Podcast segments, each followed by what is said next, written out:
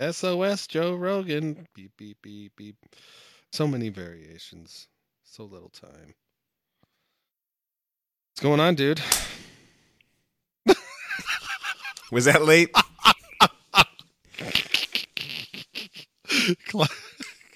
Classic. I mean, clapic. right. Clapic. Uh, one, two, three. I didn't think you were going to actually do it now. I thought it was going to be too late. That was good though. That was uh that was sweet comedy. so, uh, I I'm uh I'm Ryan Phil Nitch McKenna. And and I'm Harland Mondegreen Grant. Uh and and we're we're dawdlers that dawdle. On a on a podcast entitled "The Dawdler's Philosophy."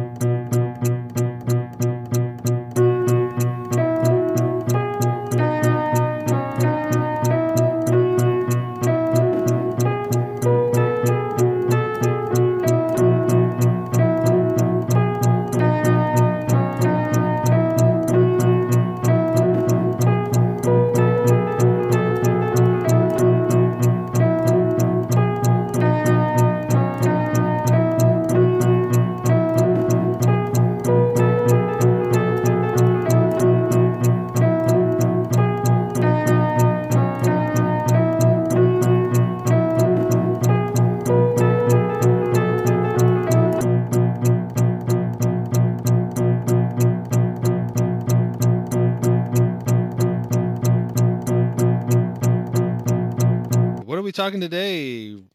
Talking about today, Ryan. what are we talking about today, Ryan? Thanks, Harlan. Um,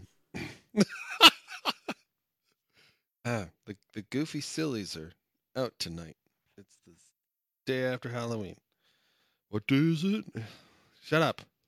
Um, Well, We're off to a good start. we're off to a good start. Oh, hello, ladies and gentlemen of the crowd. Um, today's topic, it's kind of, you know, when Montague or whatever his name is over there, when we uh, first started thinking about, like, who what are we going to talk about doing a podcast or whatever, one of the things we have always mentioned was, like, oh, we got plenty of like articles to, that we can read and talk about if we you know find them compelling enough or whatever. Uh, of course, we've talked about ideas as you all 3.3 and a half listeners are acknowledged or 4.4 whatever it is now. But one of the things that we said, and we've said this because because uh, I got to backtrack a little. Harland and I, back when we lived in the same town, and even when we haven't lived in the same town, have this little group we call Thermic Whims with friends who are like minded, and we we ta- we basically do what we do, just he and I, but with more people and more belligerence and beer and chips. And so one of the things we've sometimes done is kind of try and find little themes or ways to come up with topics to uh, chew the fat about. And one of the things that we've always talked about, and we kind of included in this potential list of things we can talk about in the Dawdler's Philosophy podcast, um, is taking these what are called annual questions. Some maybe one out of 4.4 listeners knows what I'm about to talk about, but it's this literary agent in particular, I think science literary agent by the name of John Brockman. Um, and he, back in the 80s and 90s, had something called the Reality Club. It's kind of like their own version of Thermic Whims, but including reality. And, you know, eventually that kind of transformed the, the kind of activities they would do because they're all like super, you know, rich living in New York all the famous people. Dan Dennett's one of those that would hang out. Stephen Jay Gould is another. I wouldn't want to be and- in any club that has reality as a member. And so anyway, we are we are uh, talking about this is I I, I love my long lead ups. This is something I, I inherited from my mother. Hi, mom. anyway, they have these things called annual questions, and they started back in the late '90s when this website called Edge.org got going. Sometimes, uh, you know, it's a, these are questions that are posed to the kind of I don't know the people in the John Brockman circle, the reality club kind of people. They got lots of different kinds of questions every year. I think the last one was what's the last question was like this last year's one, which I don't know if that means they're all getting too old to do this anymore or something, but so we were like, oh, we can always do one of those questions. And I think recently we just kind of looked at the list and we were like, well, we like maybe three questions, maybe. And so the one we decided is this one that was posed in 2005. And it is What do you believe is true, even though you cannot prove it? And so when that question is posed, typically what happens is all these various people who've been asked to give some kind of response, they all write in and give their response to the question. And so, anyway, that is the question. What do you believe is true, even though you cannot prove it? Yeah. And we're going to talk about that tonight. Well, sort of. Well, maybe. Nice. Because I want to. Oh, contraire. Before we get started with that, I kind of want to uh, question the question again. Jesus. Because all, because pretty much every important component of the question, I have problems with. so before I can even talk about, like, play along and play the game and do it, and talk about what I believe is true, even though I can't prove it, I have to like reformulate it into a way that is acceptable to this normative meta epistemological skeptic general semantics proponent person. And I mean, some of the real answerers poked at the question a little bit, but I have even more things to say about it. Yes, some of the answers did poke at it. There was like a mathematician who was like, proof? Ah! And then they went on, you know. Yeah, I'm with him on that one. Yeah, but he only chose one word because he's like, I'm a mathematician. We do proofs. Proof! You know, and you sounds like have like the whole block you have problems with. Everything must be criticized, Everything must go. problematized. Yeah. Um. All right. So where do we start? All right. What do you believe? All right. Well, what the hell is that? Belief is a big one. I've typically been the sort of person who might walk around uttering the sentence, "Well, I don't believe anything," or you know, or or think that it is more epistemically responsible or somehow a superior position to at least strive not to have beliefs. But even so, then it's kind of like, well, what does belief mean? It's a pretty high level abstraction, complicated question. Some of the more basic candidates, I think, would be like considers to be true, and that sounds like a what they probably mean here, given that it reads what do you believe is true, even though blah blah blah. And then as we've talked about in well, uh, we get to the truth. I don't know. So I know another one could just be like acts as if. If it means considers true, that's the kind where I'm like, I don't really want to do that. I don't consider anything to be true. If it just means the kind of Dennett intentional stance thing, uh, reference to episode 12, where to have a belief is to be well described and predicted by attributing a set of beliefs and desires to you, then I nor anyone else can probably help that because we're behaving, and then some clever scientist can come along and describe our behavior as though it's been motivated by some set of beliefs, but then they have the problem of, well, like which one? Any given behavior can be described by an indefinite number of mutually exclusive doxastic sets that could describe the genesis of that behavior. So, yeah, I know that's a problem, but, you know. Anyways, given that, the way they phrase it is What do you believe is true? and okay. I think that probably they just mean more along the lines of what do you consider to be true? And I'm like, well, I don't want to do that, but all right, whatever. Consider to be what?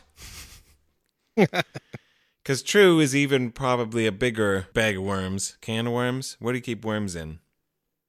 It's a bag of worms. Uh, I think can cans are, are where where worms come from. yeah, but now under the Trump tariffs, nobody can afford worm cans anymore, so I have a worm bag. Oh, Tournaments!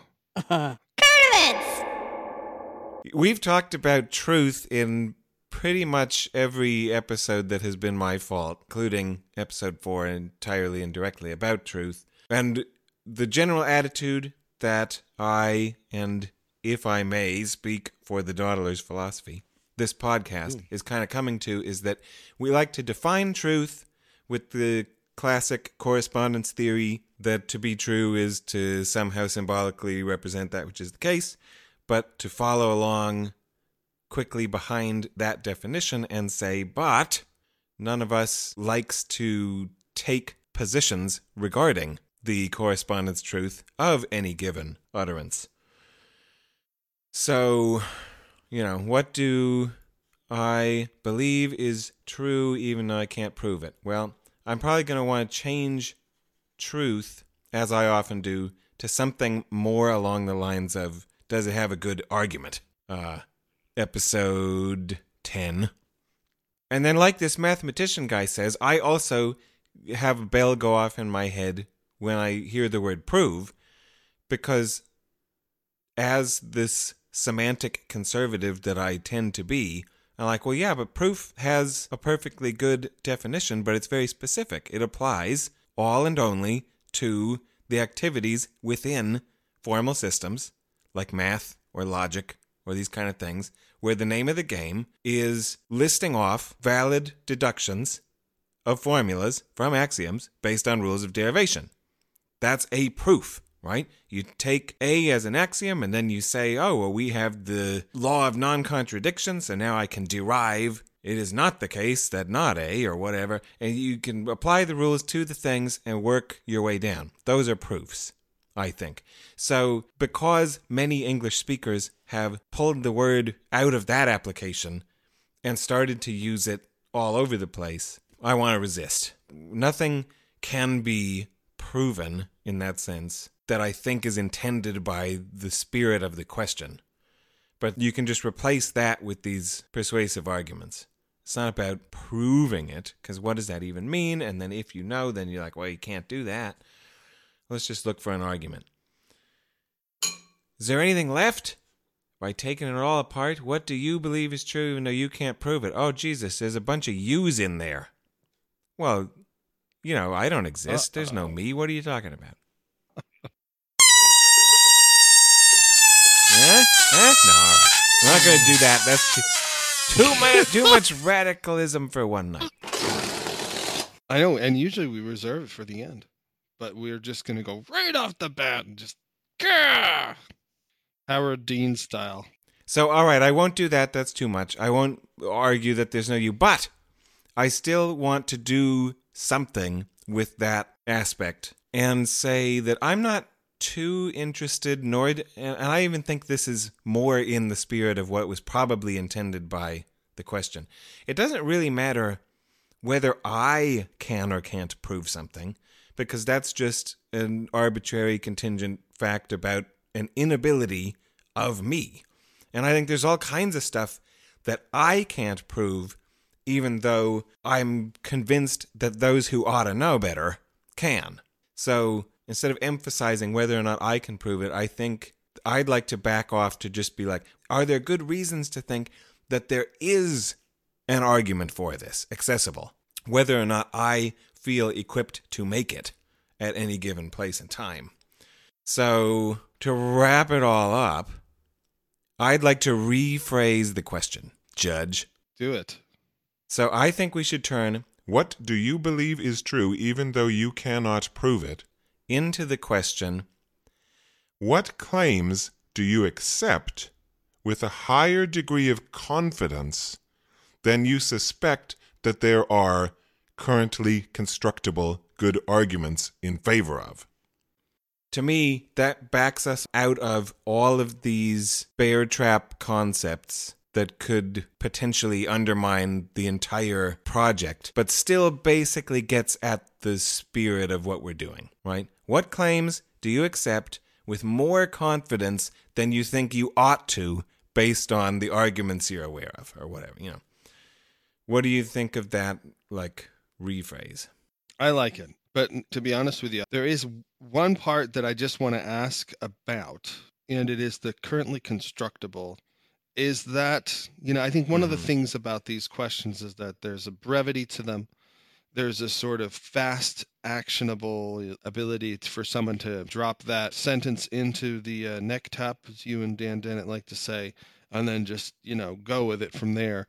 But I, I, I when I get to currently constructible, I'm like, what was the beginning of the sentence? Is there a way that you would feel comfortable condensing that even further? Right. Like, what would be the shorter hand, just even if it means subtracting some words? What words would you get rid of in that sentence? Yeah, I'm happy. I mean, I agree with you that as phrased, it's a mouthful. One thing that's difficult about it is to pull that out and not replace it with some sort of personal subjective construction. That we don't want to go back to claims that you accept with a higher degree of confidence than you can argue for, or something like that. So Uh huh.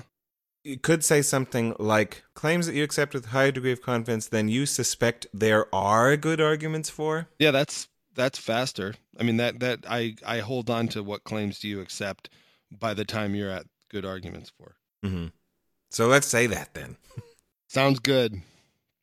So, Harlan, do you have any claims that you accept with a higher degree of confidence than you suspect there are good arguments for?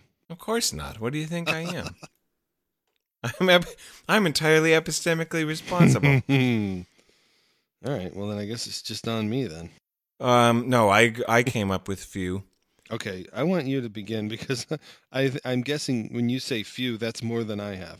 Okay, let me start with this one. I think it's relatively interesting. I've got some pushback on it before, but I still feel this way. I still, you know, 'cause that's what we're all about, right? We don't think around here. So it's kind of a multi part one, but the way it often comes up and is phrased is as a response to the question we did alien considerations Mm. recently. Well, let's say that an alien did Okay. come down and that it was clever enough because we wouldn't be right away, that we'd be in the what is that recent one with the Amy Adams and stuff where they squirt the ink circles? Arrival.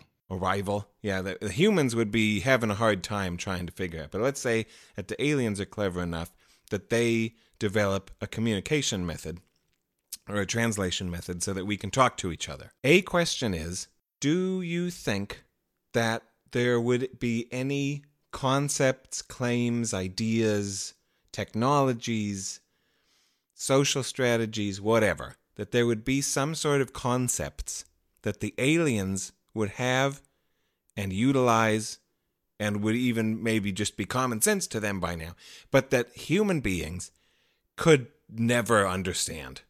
There's just some lack in either the English language or in our brains that there are inaccessible concepts to me. I, what am I supposed to say? That's a claim that I suspect Uh-huh. is wrong. I think that there are no concepts inaccessible to me. But I also don't think that there are great arguments for that right now. And I could easily be wrong, but I still want to hold on. I still think that. That if I were talking to the aliens, there's nothing that I couldn't grok. That's interesting. I think I, of course, would fall on the other side, as I probably naturally do on these subjects. I am much more. The picture is incomplete, and at it could it could be incomplete because I'm not saying it would be incomplete forever. But I would just say that at the beginning and within your fucking lifetime, that it would not, you wouldn't be able to understand it. Maybe five generations later we would, or something like that, or or maybe three, or I don't know. But like right away, Harlan's in the ship in Arrival, and they're just trying to commu- communicate some concept. And uh, no matter how hard you try, you just don't get it. I'm open to that possibility. I don't have a very good argument for that, other than the one that we kind of threw around in the Aliens episode, which was this sample size of n equals one. We use just ourselves and communicating with ourselves as a means to extrapolate out.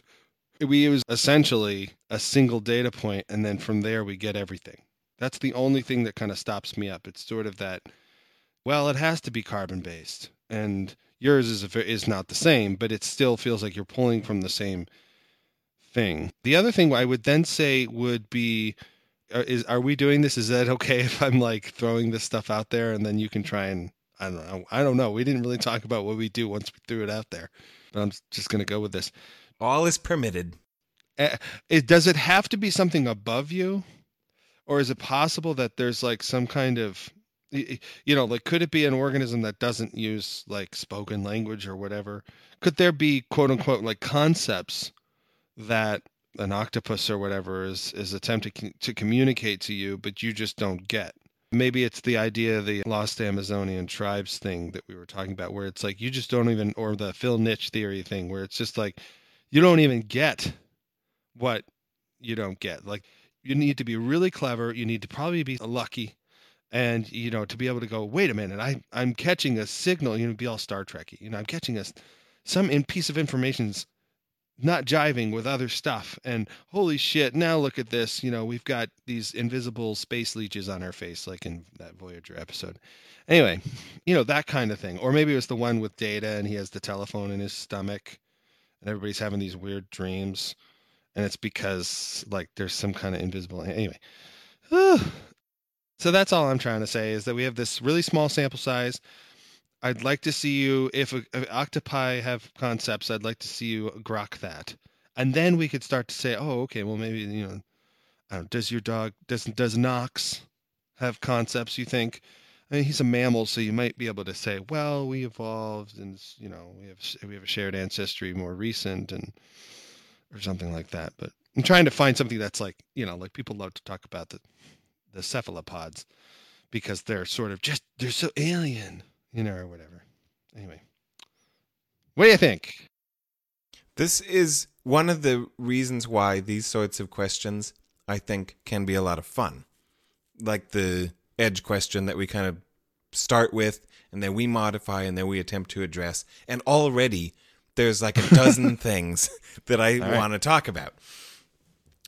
Real quick terminological thing in the first place I don't know how many people do or don't know what grok means as I understand it, it comes from the Robert Heinlein novel Stranger in a Strange Land, where we have an alien visitation, and there's questions about it's it's it's sort of supposed to mean something deeper than mere understanding, right? It basically means understanding, but like a thorough understanding with your cognitive faculties and your emotions and just it's just this really deep and complete understanding. That's what it means, right? Yeah, I always thought it was like just yeah. I don't know if I'm going off the rails here, but I always heard the term used when somebody's playing a video game and you're watching them play it. It's like you can see, you know what I mean, what they're experiencing because you're not playing against them, focusing on your guy and trying to, you know, you're literally like with them, you know, sort of being John Malkovich or whatever.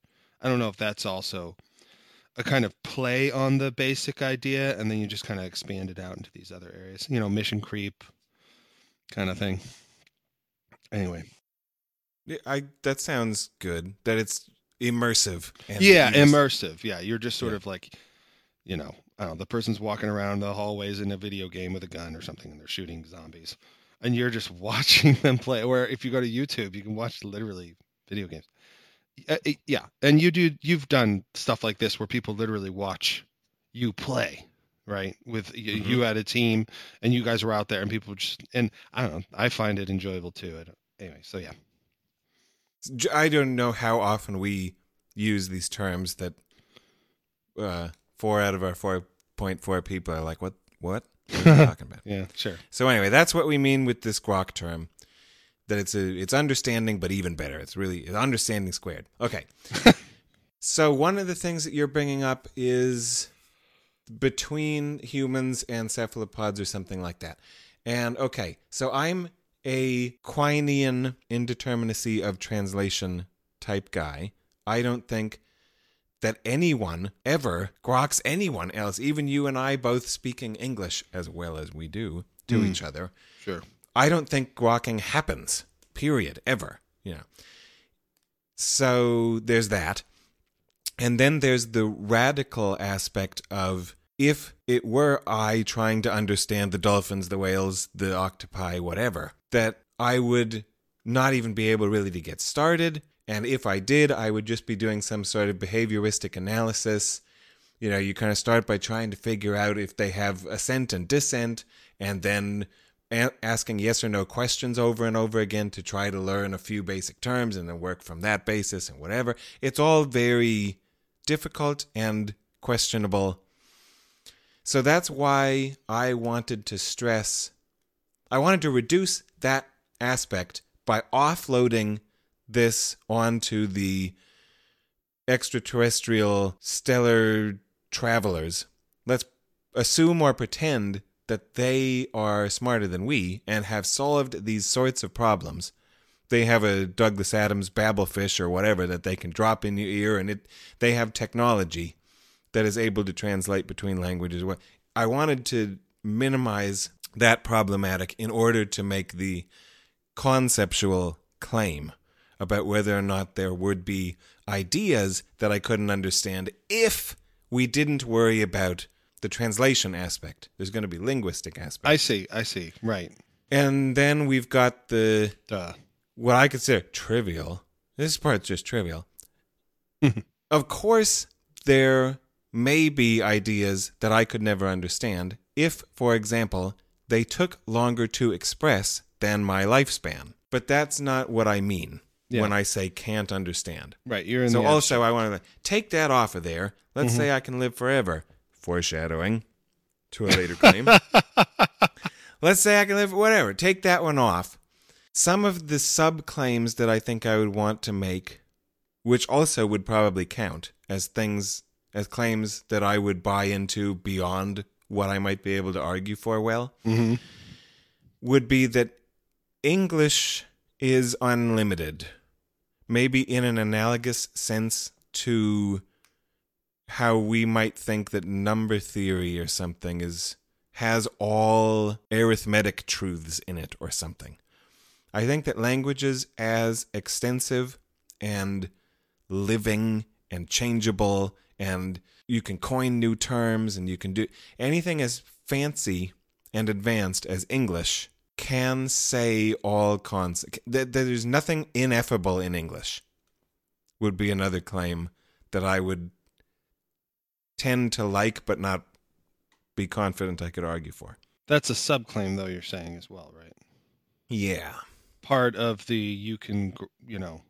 I think you need that one in order to get to the alien Grokken claim. That sounds like some kind of Chomskyan thing, right? That's not where I would attribute it. I I don't know. Maybe. What do you mean? Someone like Steven Pinker likes to talk about sort of the infinite power of language. Uh, he actually says infinite combinatorial power, but there is a specific phraseology that Chomsky actually says, and I don't remember off the top of my head right now, which sucks. But anyway, obviously it's not a big deal. It would have been awesome if I could have just like thrown it out there and been like, like this, Arlen, and you've been like, wow, Ryan, you're so knowledgeable. Except there is no knowledge claims. Anyway, let's do this. No, you're just an erudite motherfucker. All right. Yeah. Were, are you still trying to finish this Chomsky thing? Uh, uh, uh, keep continue. I this one, I am I more feel that I would sus- suspect that there are good arguments in its favor, but I also would be a fan of the claim that our symbolic capacities are that which make us special, sets us apart from the other non symbolic animals, mm. and that the and that there's something really special, unique, different about being able to have purely arbitrary and indefinitely extendable symbol systems. And that we, as human animals, do seem to have that ability. That I'm unaware of any persuasive arguments that any other earthbound animals have them. But that if any did, then we should be able to exchange all of our concepts with them. And then if there were an extraterrestrial symbol symbolic species Mm. that we ever encountered, that we should be able to mutually completely exchange our conceptual schemes. Okay. By the way, I found that thing. Wait, okay, say it now, and then you can go back and cut and paste. Jesus, wait, what do you? exactly. Okay, say. Uh, uh, uh, you mean uh, Wilhelm von Humboldt's infinite use of finite means, Harland? Precisely. Cut and paste. No. All right. I don't know anything about that, but it's that phrase sounds good. Yeah, sounds great. Sounds infinite. Okay, continue. Oh well, that's it. I kind of have made and repeated the claim a couple of times. Okay, I don't know you- if you have anything more to say about it, but that's just a thing that I find interesting. I tend to buy that claim, but I also not so sure there's great arguments for it. hmm I mean, I'll just you know provisionally accept those because you know of the scope we're in right now, rather than go down another road. Because I think you have a few ones you want to put out there, and I want to hear them. and then I'm just like, and four hours later, we're still going on about symbols and its significance. Not that I'm not saying it's not significant. Is it my turn to so throw? okay, Yeah, if you want to, if you've got one and want to go, Yeah, yeah, I've got one. I have two. Yours are sound so much more like profound. Um, mine are just sort of like- I know. Well, Ah! I don't know. I didn't say I know that. Jesus Christ, Ryan, pay attention. All right. Um, okay, so here's one that I have, and in the spirit of the rephrasing, you know, what claims do you accept with a higher degree of confidence than you suspect? There are good arguments for it. I hope that these fall into that kind of way. I was I was thinking about it earlier and I was trying to I was trying to think about what are the things that you know I just think and and uh, that don't dink. Um, so here's one.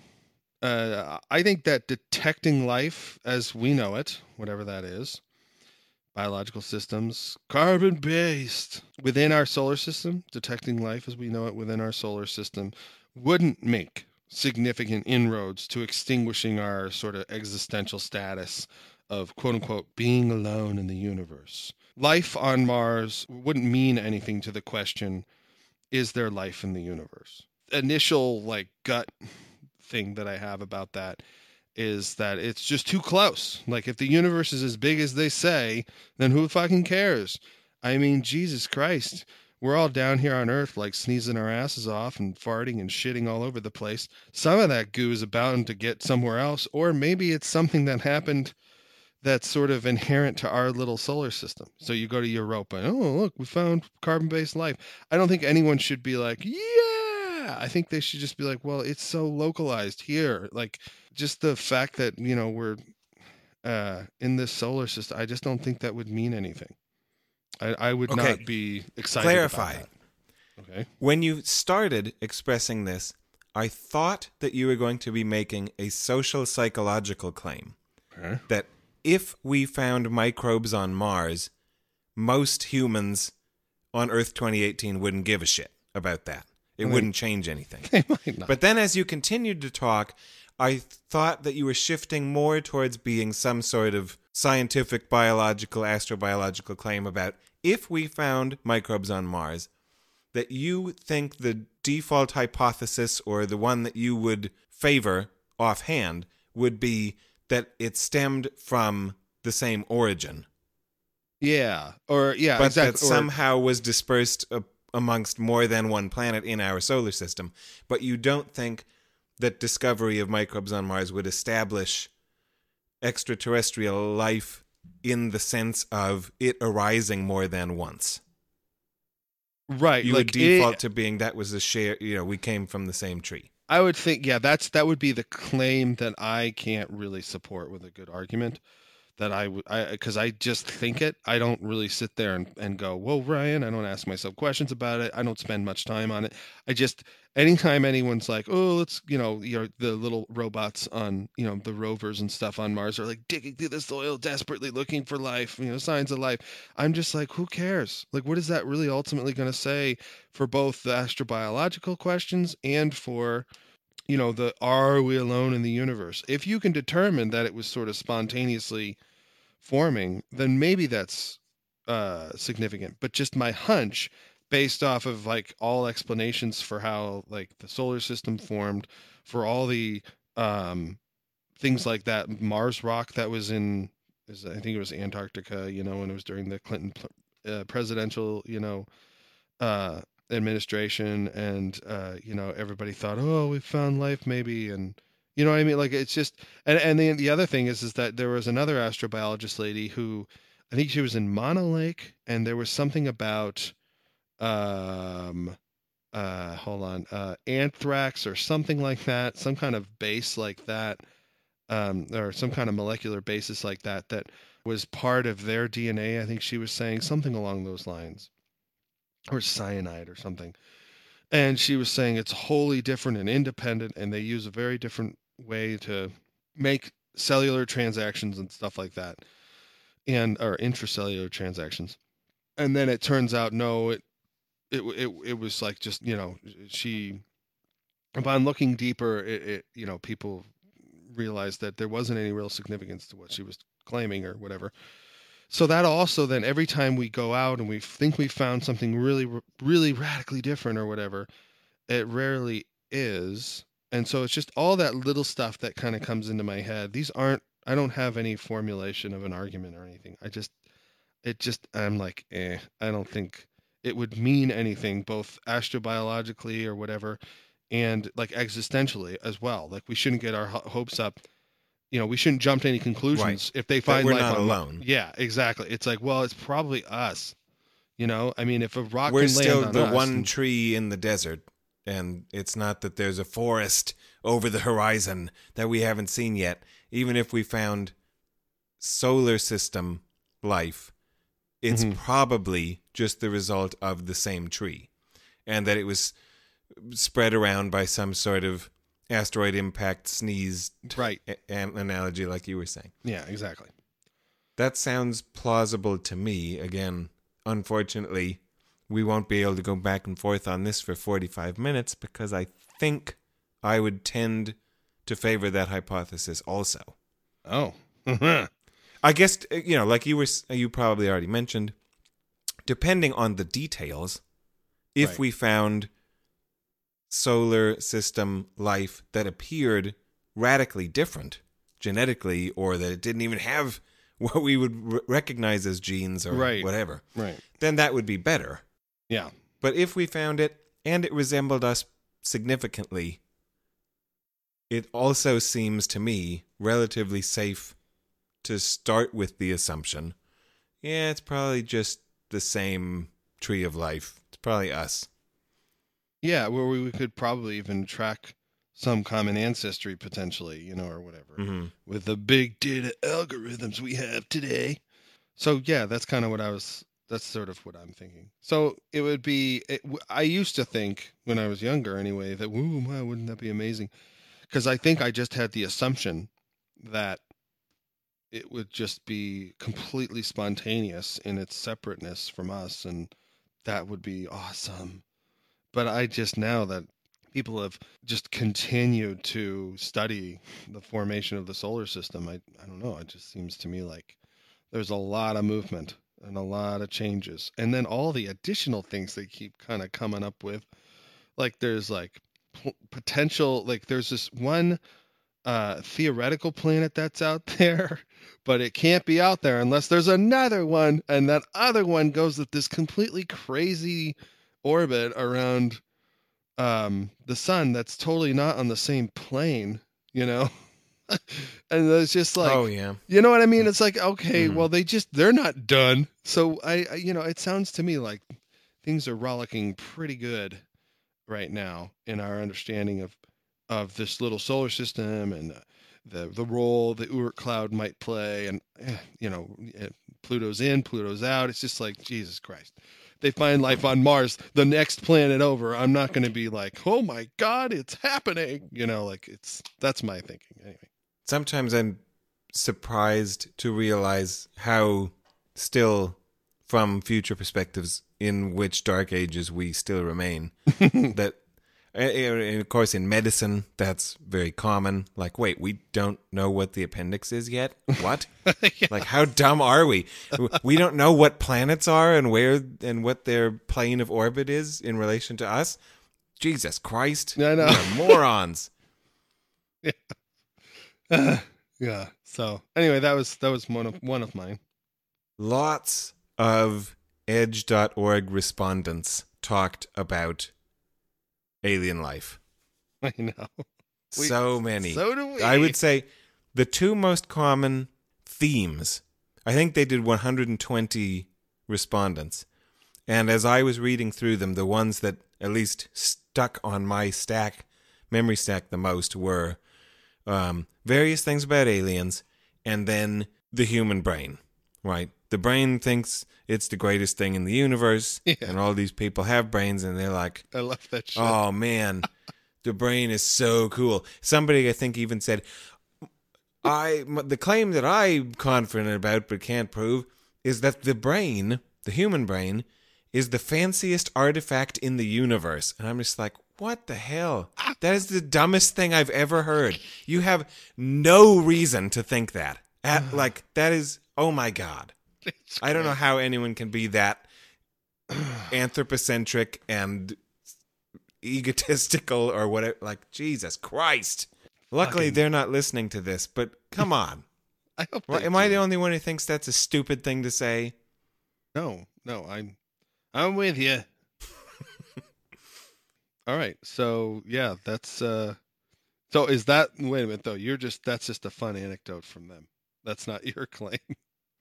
Why would Oh, right. I was just remarking on This that guy's yours an was kind of a Oh, yeah. extraterrestrial life thing, and I was like, lots and lots of people talked about that. Yep. That's a place many people go.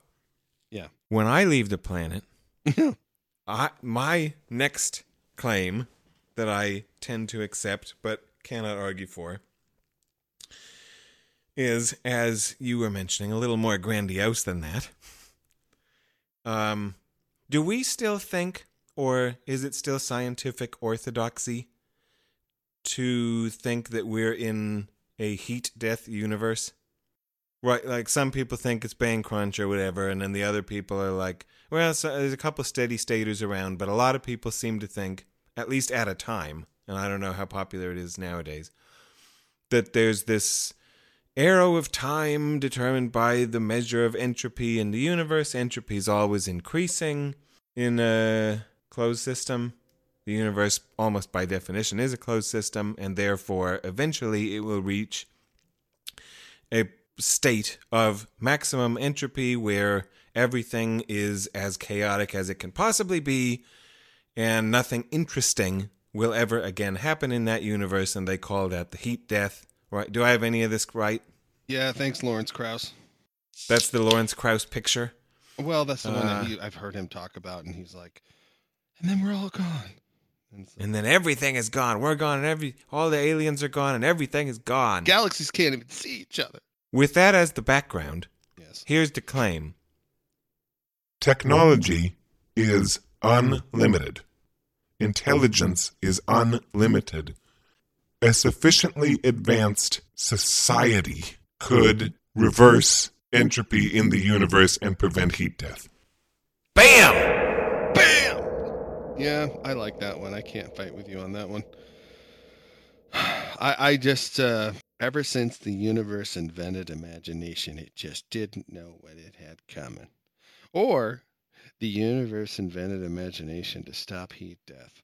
Yeah, something like that. I I agree. Uh it's uh even if well, I don't know if if the technology would be to somehow, you know, hold back the universe or to somehow, you know, find a way to collect the things in it so that they didn't spread out or whatever. You know what I'm saying? Like also, I don't I mean if there is like if it's more than one universe, even though I know that's mostly just apparently theory, but if say if there was more than one universe then maybe there'd be ways that we could interact with others and learn and there's just so many by the time you're getting to like to discuss that problem you're you're already there as far as we're concerned like you and I and science 2018 on earth.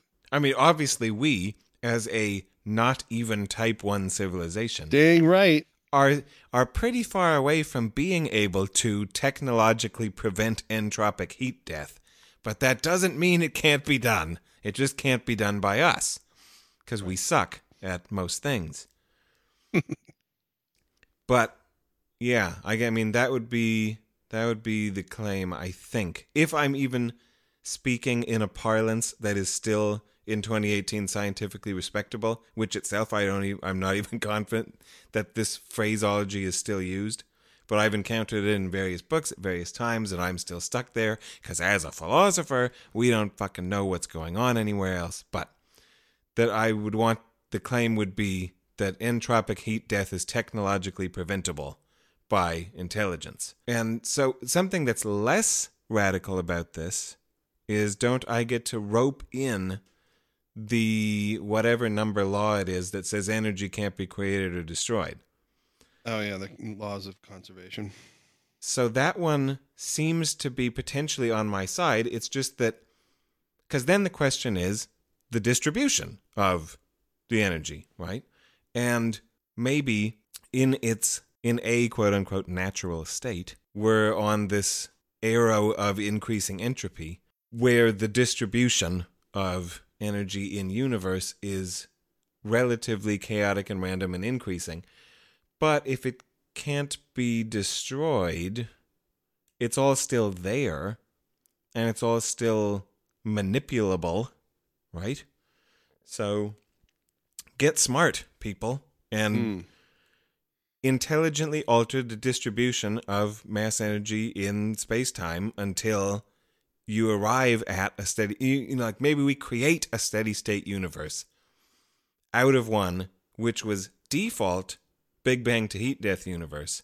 But if we get powerful and clever enough why can't we turn it into a indefinitely extendable steady state?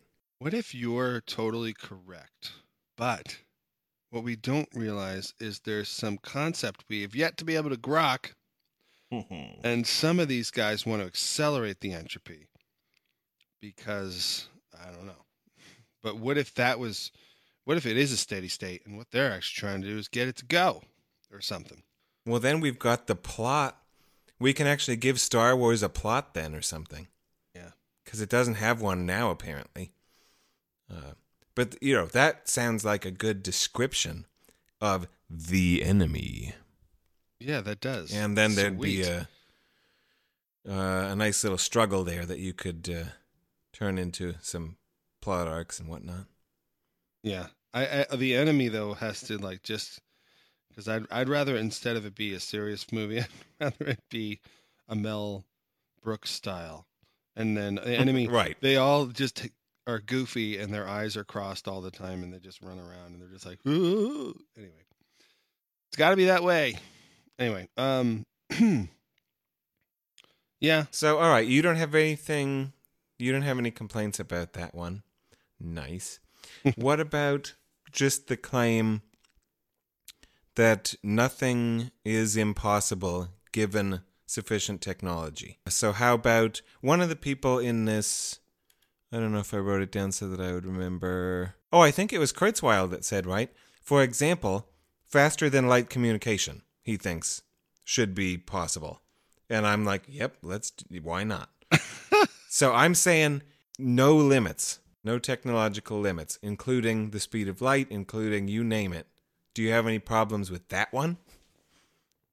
No, just because it's like, okay, go ahead, have your no limits technology. I think that kind of a claim is beyond the bounds upon which I think, anyway, the practical, skeptical types could really say anything about. I mean, what would, I mean, they could try, but it wouldn't, I, they would just have to be like, well, okay, you know, like I, I'm not quite, I mean, you can, we can talk about limits, but always, you know, with respect to what's not happening for us right now what troubles we're having and what whatever it is like we're limited by our ignorance or something like that. And we just have to get over that hump and then we won't be limited by it anymore you know that kind of thing. Like it's always provisional.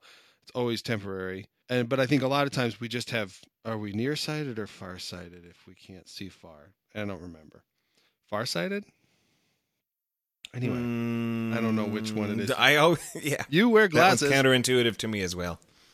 Anyway, it's whatever 4.4 listeners, it's whatever that is. You can't see far. You know, you're just focusing on like what's right in front of your nose and but if you were to be able to get somebody to kind of just acknowledge, you know, pretend, you know, you're an alien species that is, you know, way beyond our technological capabilities or something like that, then your little problems aren't worth referencing now. You know what I mean? Like that's all I'm trying to say is it, it just goes above and beyond, and then you're just kind of in that realm, and you're like, okay, that's my thinking anyway.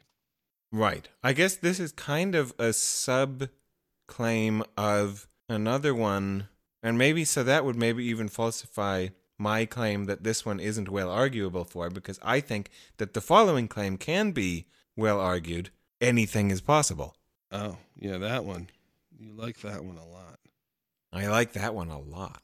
But that one basically, to me, has an epistemic argument, and it becomes transmogrified into the claim no one ever has a good reason to assert an impossibility. And then we just say that that's whatever it is, whatever the logical term for that rephrase is, that that's saying the same thing. Yeah, it is. It's just you when you say it the first way, the epistemic way. Um, then It has a tacit clause on the beginning that runs, as far as I know, anything is possible. I'm not actively and positively asserting that everything is possible. I'm just saying I'm not willing to call anything impossible. So, in that sense, as far as I'm concerned, everything's possible. I think that's. I think you did a good job arguing for that one. Or you can, and it sounds like you, if you wanted to just lift off on that, you could. So I don't know if that necessarily falls into the same grouping as this question is asking. Yeah. Yeah. the- But what kind of does and extends, yeah, since I already know that you only have one more, I'm kind of throwing out a few. yeah, get right. to it. Yeah. oh boy. One that's related to this and is related to another one of the respondents, Rupert Sheldrake, Mm. who himself is potentially part of the future of this podcast. We're having him on or something? No, I'm joking. Nah, we don't have guests. Fuck them. yeah. We don't need them. We'll just talk about their ideas. All they do is eat our food and drink our wine. Let's see if we can get your chimp up on this claim. All right. that Sheldrake kind of he has his, a different spin on it. But the way I would just say it is, there are no laws of nature. That's great. No, that doesn't get my chimp out. God damn it. Um, We've spoken for too many years and become too agreeable because you know reasonable people can't disagree. Uh, no, it's not that. It's just that I once had something to say about the laws, and I said it to, to you once, and you were like, "Yeah," and then now I don't remember what it was. oh, it was something about how laws come out come about because at the time, or maybe it was something to do with the fact that people were religious. oh, that what we call natural laws are a grandchild of divine command Yeah, laws. right. That that which God decrees and then this species of monkeys who believes in that God is willing to say, yeah, nobody can uh, break God's laws. Right. Then we stop believing in God, like Nietzsche says, and then we, but we want to keep that institution of there being inviolable universals. So then we just say, well, they're not God's laws, they're nature's laws. Yeah. Wow. I couldn't have said it better myself, and I didn't. But that was the idea. Thanks for uh, giving me. Yeah. I, I, I like that idea, and that as a sort of credit. you know Nietzschean genetics of where natural law comes from. I don't know if it would hold up if you wrote a whole dissertation about it or not. Someone probably has, yeah. but it has a surface plausibility to me that that's where our tendency, our habit of positing laws comes first from religion, from Mhm. religious impulse. Surface plausibilities. That's what we're going for on the Dawdler's philosophy. We only got two hours. So Sheldrake's spin on this is that he uses the term habit instead. And I kind of Right. like that. It's kind of organismal, which is out of fashion or whatever, but that what other people are calling laws, Sheldrake calls habits, that they become somehow it's more of an evolutionary picture that as stuff is happening universally, whatever that is, that various tendencies become prevalent and maybe they self sustain, maybe they influence each other, and then we kind of calcify into these habits that don't appear to change very fast or very often, at least from the perspective of human beings, but our perspective is very limited. Well, so And yeah, no, no, go ahead. And what? I don't know. Nice. It's like it's a different way to say um because you can't say you know and um too many times. Sometimes you add a different conjunction and hope that your brain will come up with something to say by the time you're done. Uh, um, and you know, or like, ah, it's sometimes I'm like, is that every other word? Sometimes I go um, you know, a lot. So I'm like um, you know, uh, and then I'll say something, you know, and then um, ah, anyway, it's all right. Anyway, Um, did I just? I was like, um, fuck. And it's funny because like I'm probably one of the. I say it a lot to myself, but when people say I mean, and then they go into usually it's like an interview, in like some kind of like locker room. It's after the game, or it's before the game, whatever the hell it is, and the inner, you know, this the journalist, the beat reporters like ask the person a question and they just immediately go, I mean, and then they start saying something. I'm like, what do you mean? You mean you didn't say you could just say something and then they need to be clarified and then you say, I what I mean is, and then the shorthand of that is I mean. and here I am going like, um, you know, you know, um. So whatever. Uh the fuck were you trying to say? what I was trying to say before I interrupted myself and then just kept on going was I recall in the past me saying tendency and you getting all up on my back about that and I being like Jesus Christ tendency I can't even use? And then I'm not saying I need permission from you but like in your presence per- tendency doesn't work for you.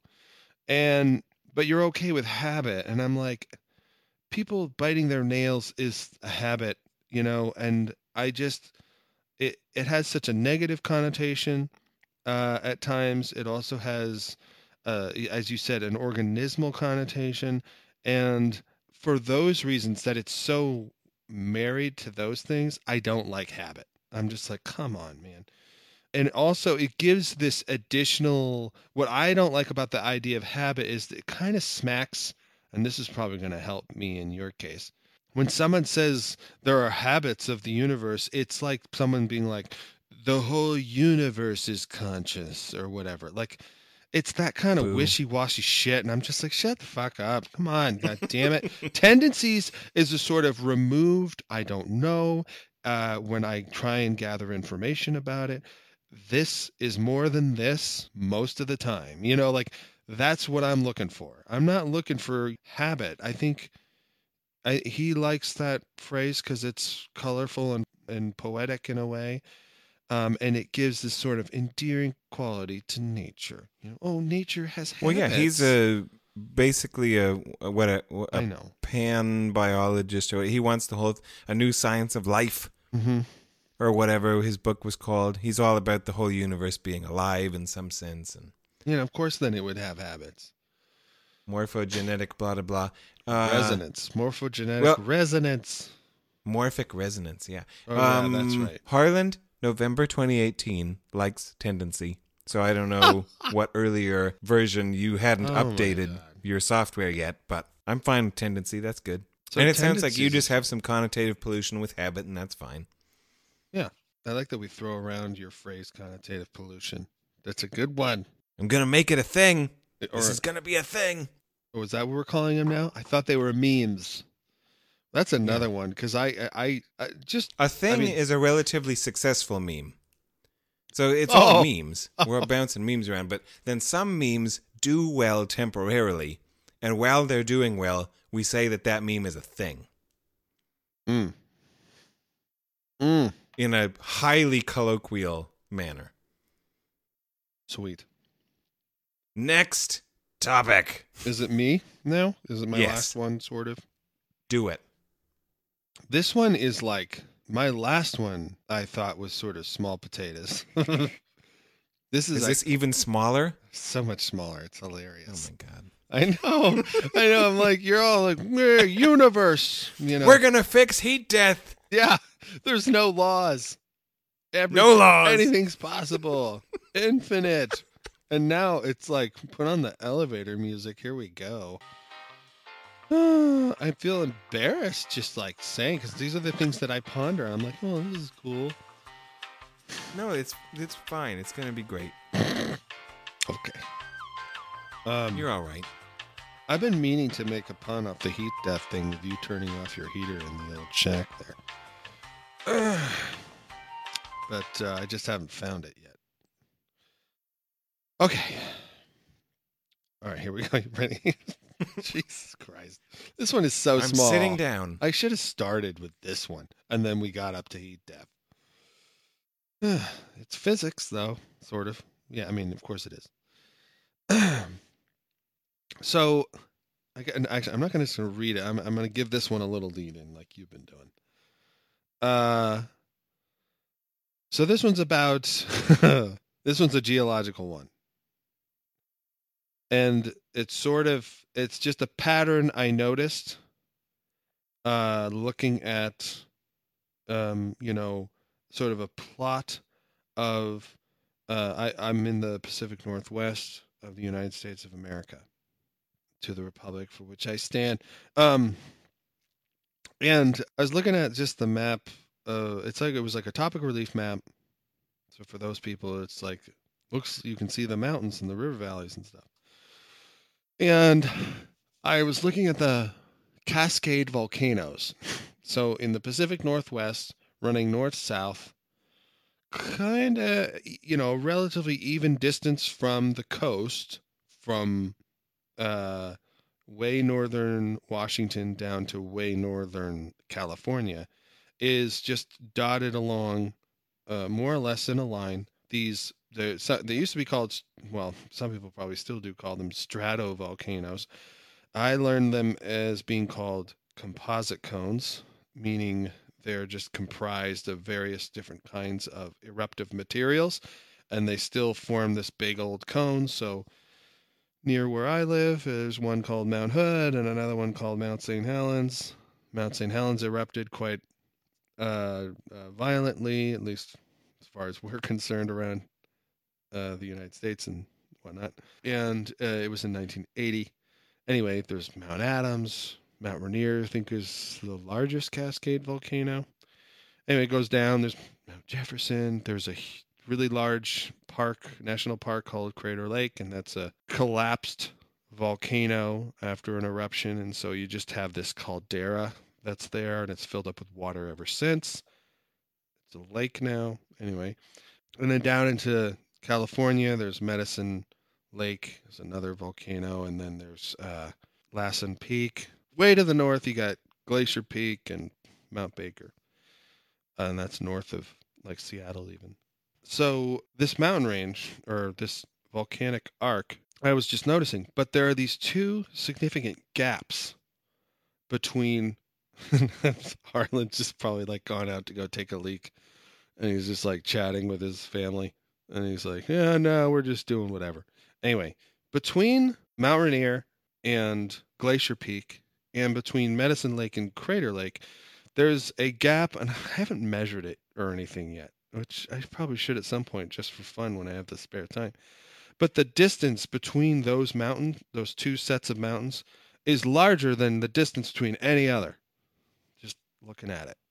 And I'm sure measuring it would be also the same or just going to Google Maps and saying what's the distance. Anyway, and literally just west adjacent to both of those gaps is what are known as accreted terranes, which all throughout the Pacific Northwest there are these accreted terranes as here's here's the lesson folks as a oceanic crust because you know there's rocks down there is moving along and being subducted under a continental crust like the one I'm sitting on and the one probably anyone else who's listening is well maybe someone's on an island. But most people we live on the continents. So ocean crust gets subducted under the continental crust. And sometimes what happens is volcanic rocks and uh, islands form, like Hawaii or something like that, out deeper uh, or out further in the ocean. But they get carried along as the crust moves and as the convergence of the two different, uh, the oceanic crust and plate, if you will, that's also what it's known as, and the continental plate, say North America, com- converge. And they just literally like your if you were to take your hands and have one pointed down and one pointed more or less straight across, and you were to bring them together, it'd be like if your fingertips rubbing against your knuckles were scraping off your skin, and that skin got attached to your fingertips. That's the idea of an accreted terrane, is this large body of eruptive material that is sitting on an oceanic plate or slab or whatever you want to call it, and it literally just gets stuck because it can't get subducted under.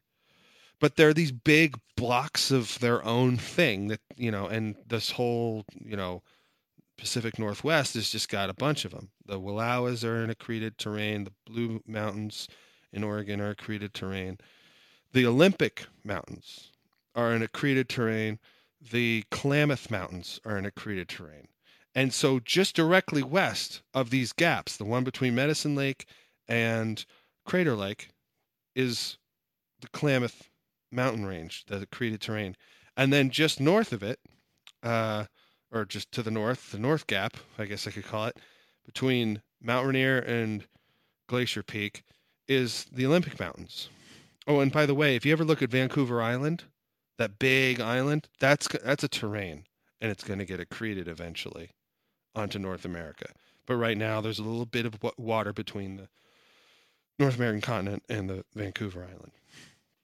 Anyway, um, so uh, my claim, if I, if I may, is that the Olympic and Klamath Mountains uh, accreted terrains are kind of impeding the Juan de Fuca uh, slab, which is this small little remnant slab of what was a much larger uh, plate that formed the Sierra Nevada range.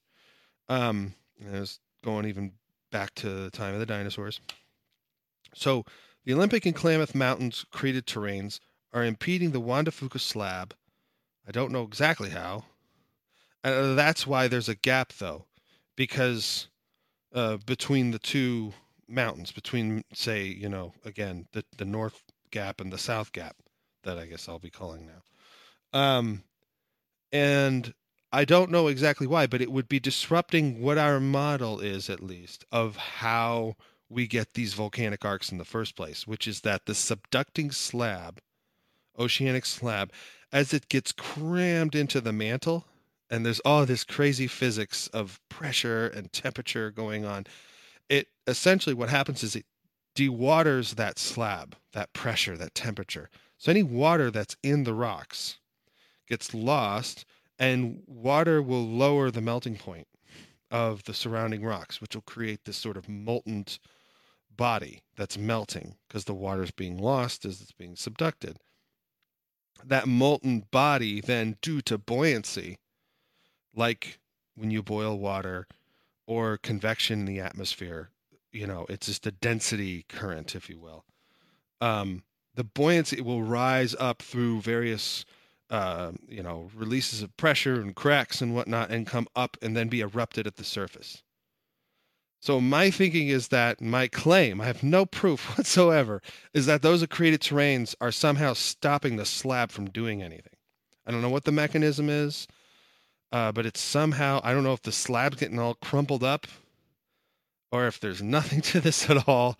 I don't know if it's stopping the watering process. I don't know if the slabs themselves are also kind of chunked down there and are kind of too different. There's a, you know, rocks can melt and solidify at different temperatures and pressures. And so some are harder than others to melt and do physical work on. So maybe that's having an impact. I, I'm not exactly sure. I would think at those temperatures and pressures it shouldn't matter, but maybe there's something happening, like the the Juan de Fuca slabs being crumpled up or slowed down or something, but there's no volcanoes where that you would think just in the steady step of those uh, increments between the volcanoes that there should be a couple there, but there aren't. And instead, just to the west, there are these accreted terranes. You're welcome, world. I'm done. Okay, I'm back. What? No. Uh, you have no idea because this is an audio recording, how long lasting and wide in expanse was my smile during all of this because I'm thinking this is why the dawdler's philosophy is a thing. You know, it's it's wonderful that we have like, don't be embarrassed. like, you know, I'm sitting over here with geologics envy because I'm like, yeah, whatever. I can just say all this random shit about we can fix heat death or what, you know. and you have a manageable sized problem and some reasonable speculation about said problem. And it like I don't know. Is I liked it. It was fun and great. I'm going to attempt to see what parts of it Old Weller and I understood and didn't. Lo- I love it. I think in general I didn't understand it, but let me, you know, say some things and then you can correct and uh, add and whatever. okay. So you're talking about a relatively small geographical region that you're relatively familiar with. Yep. But that you think that this region is a good exemplar of a potential geologic principle that is either under or not yet appreciated or explained to your knowledge in Earth Science 2018. And maybe you could use your theory about what's happening in Pacific Northwest to establish a general principle about the way rocks, water, heat, tectonic motion, etc., influence each other. Is that kind of the ballpark we're playing in? Yeah, I think that's kind of the ballpark we're playing in. The small minded version is just, hey, I want to see if it's going on here. You know, the bigger picture thing might be able to say, yeah, what happens when you interfere with subducting slabs and, you know, convergence zones and plate tectonics? You know, does that create some kind of an effect on where volcanoes might come up to the surface or not? Uh, but in general, it's just a, you know, oh, I got a case and I'm going to solve the case kind of science. You know what I mean? It's a little bit, I think, more in that uh, vein. But definitely, I mean, if it, if, I mean, it, physical systems. Wonderful thing about them is that, for the most part, you can kind of apply their, you know, their principles. You know, whatever whatever you figure out, you can try and apply it elsewhere and see if it is uh, generalizable. Is the anomaly in question the distribution of volcanic pimples on the face of Earth? Yeah, totally. Great one.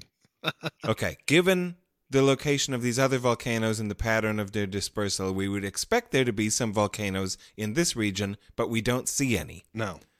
And that's the question That I know of. Ryan is attempting to address with his answer. We don't see them here because this is an accretion zone and the somehow the act of accretion has influenced and inhibited the emergence of a volcano. Yeah, Is that right? that's it. Okay. Yep. Yep.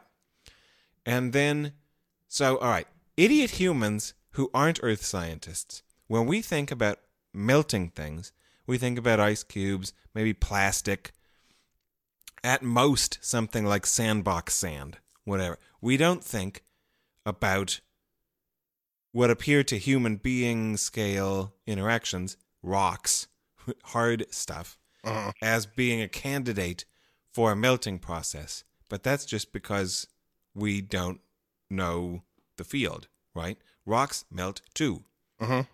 is one of your points. Was Yeah. another of your points. I thought I had this and then you changed it later.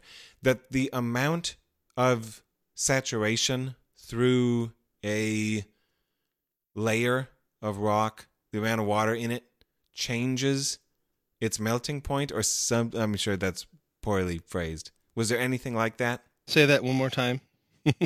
The amount of water in a certain layer of rock Yeah. changes its melting point. Yeah. Okay, that's right. So that if we envision a rock layer like a kitchen sponge or something, that it has a certain amount of water in it and that can it can slowly evaporate over the day or you can spray some water on it and it'll soak that up or you can set it on top of some water and it'll soak that up whatever that the amount of water in the sponge is always changing through various factors. One of the factors that can change the amount of water in it is if you bring your biology textbook in and set it on top of the sponge, right? That Yeah. you weigh it down and change the pressure, so then water will probably come out. It'll be pressed out and it'll go on your countertop. Mm-hmm. So is that at all analogous to what you're suggesting might be the case with an accretion zone? Some other geologic factor causes a heavy weight to be placed on top of some rock layer, which then pushes out some of the water, which then makes it harder to melt, therefore harder to turn into a volcano. You mean before it reaches like deeper into the mantle? I don't know. Is that what I mean? Well, I mean that that help uh, that would be interesting. Um, but I I'm don't just atta- like I'm just going off of as a 100% ignoramus about this, trying to figure out what you were saying and trying to analogize it to things I'm more familiar with and whatever. Right. Yeah. So, uh, let's see. Uh, it, it it wouldn't be the case if it was deeper into the mantle, because that would be doing the that would be the right effect.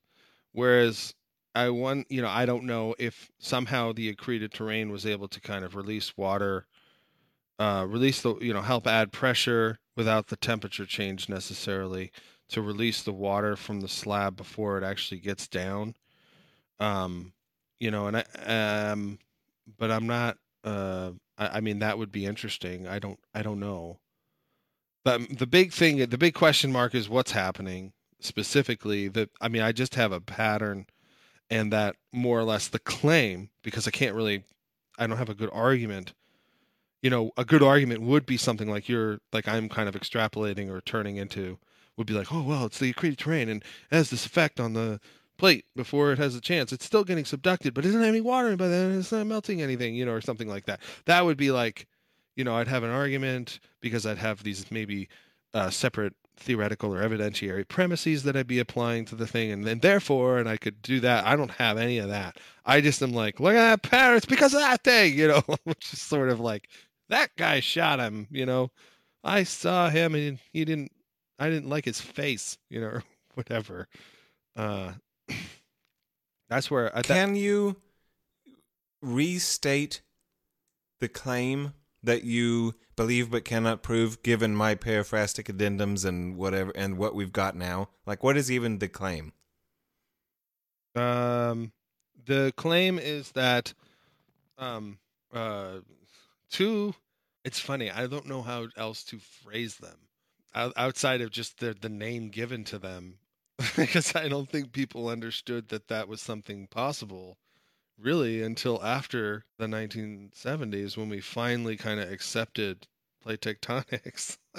so it's kind of a new thing, and now we have this accreted terranes. It's like um, so I'll just say these gaps in the relatively regular intervals between volcanoes in a volcanic arc that I'm talking about, the Cascade one, are related causally to these large terranes that were. God, Jesus.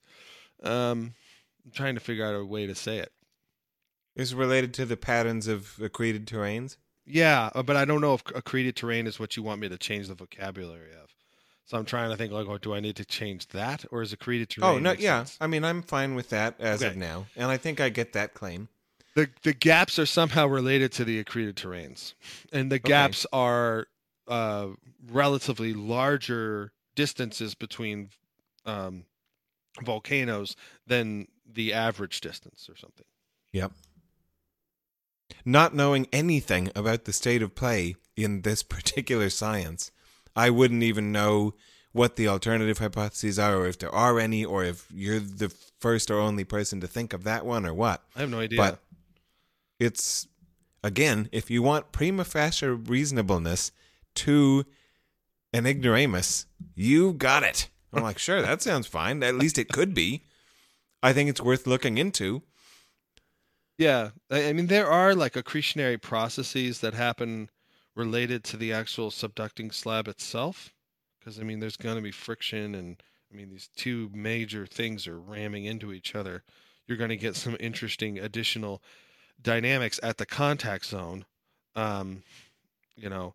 But uh, this is sort of a, a separate thing, and I and I've been trying to find stuff kind of loosey goosey because you know one has many projects, and this is one where every once in a while I'll take a look.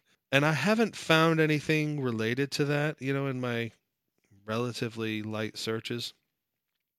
But I don't doubt that somebody would, if I talk to somebody who studies these kinds of subducting dynamics or whatever, that they wouldn't have at least some kind of potential answer. But I, I don't know, maybe not you know maybe you know we're all eh, maybe geologists are just caught up in a lot of other stuff right now and it's it's just you know it, as i said i mean it's really the 70s which isn't too long ago uh, not too much you know beyond our lifetime i think it was 1971 i think when f- the plate tectonics was finally like okay you know looks like the plates are moving around the uh, planet and that really wow. yeah Like uh, talk, you know, another Dark Ages type thing. I didn't know it was that fresh. it's that fresh in terms of the community saying, "Oh, like you know the you know climate change." People being like, "Oh, you know, like this is you know all climate scientists are like, yeah, it's happening," and almost everybody At one else. point, plate tectonics Yeah. was like morphogenetic res- morph uh, resonance, or what? Yeah, yeah, he is now. like what's his name? Um, uh, the guy who came up with the idea, um, Alfred Wegener. You know, he was a meteorologist, and he was doing something not too dissimilar to, I guess, I did, just looking at a map. You know, and he just noticed that the the continents seemed to kind of fit together a little, and so then he started to do more, in, you know, going into that. But there's a lot of people, like the guy who's with the Missoula floods, uh, an area you'll be driving through at some point relatively soon. This guy, um, J. Harlen Bretz, you know, he just, you know, without like, without having all the information, came to this conclusion that there was a really giant flood from all of the geological mapping and research that he was doing in that area of eastern Washington state. Anyway, it really isn't until later when we're flying in our Cessnas over the thing that we go, oh yeah, wow, look, you can kind of see waves in the land, you know, like because there's all this other material that's been deposited because of the glaciers. It's called loess, and it's a really fine powder.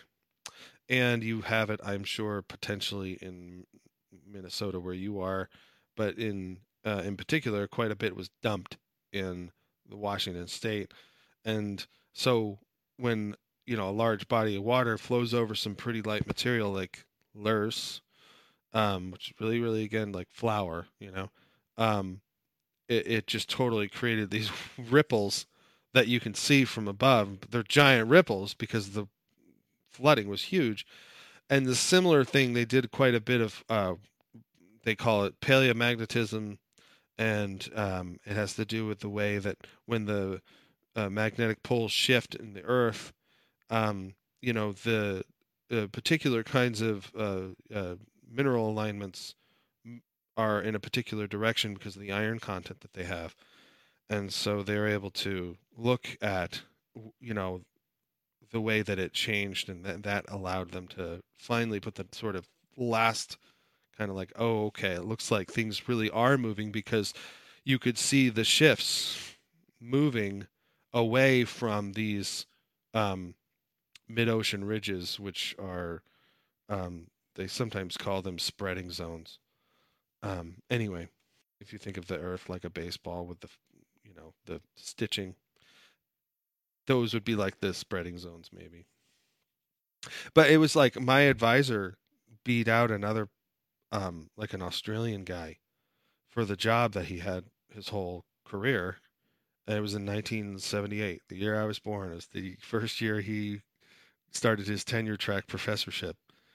Anyway, uh, he beat that guy out because that guy was an expanding Earth guy, which wasn't too crazy. You know what I mean? Like it, it was like, oh yeah, I mean it's still out there, but for the most part, the You mean like the diameter of Earth is increasing all the time? yeah, and that explains the patterns of ocean crust and continental crust. And so there's this idea that it's just, you know it's expanding, and so there are these little cracks that are forming as it expands. And so that was one Mhm. of the models. But the other model was that they're moving because of some internal convectional type dynamics potentially in the Earth's core. You know, uh, I mean at the Earth's core, but you know below the surface of the Earth, between you know this idea of a, an internal dynamo where you've got a you know core, an outer core, like inner core, outer core, mantle, and then that's all moving the crust. So are the expanding Earth people hollow Earth people? No, I don't think so. But I can't. Because that brings me to my next claim. No, You're like, there's mushrooms and dinosaurs down there, damn it. Yeah. anyway, so yeah, that's uh that's that was my thing. I- Yeah, it's beautiful and it's a wonderful contrast, and it just yeah. Mhm. It is a contrast for sure. Jesus Christ. So that's that's something that I think that I don't know. I don't really have any way to put it. You know, I mean, I don't have any way to support it. I just see the pattern. I'm like, that's to blame. But nonetheless. Sounded good to me. All right. And now for something completely different. Excellent. Most institutions in 2018 America are very low on the scale of meritocracy. yeah. you had me at meritocracy. I would agree. I've got all kinds of cynical, negative, misanthropic, depressive comments about humanity, about Earth, and especially about the society I'm stuck in here in America. And that's one of them.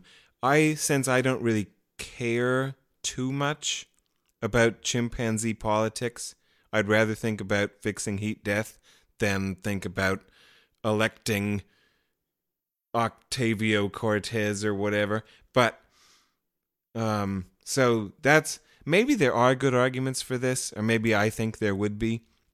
But I this one might be too personal. I certainly don't know them.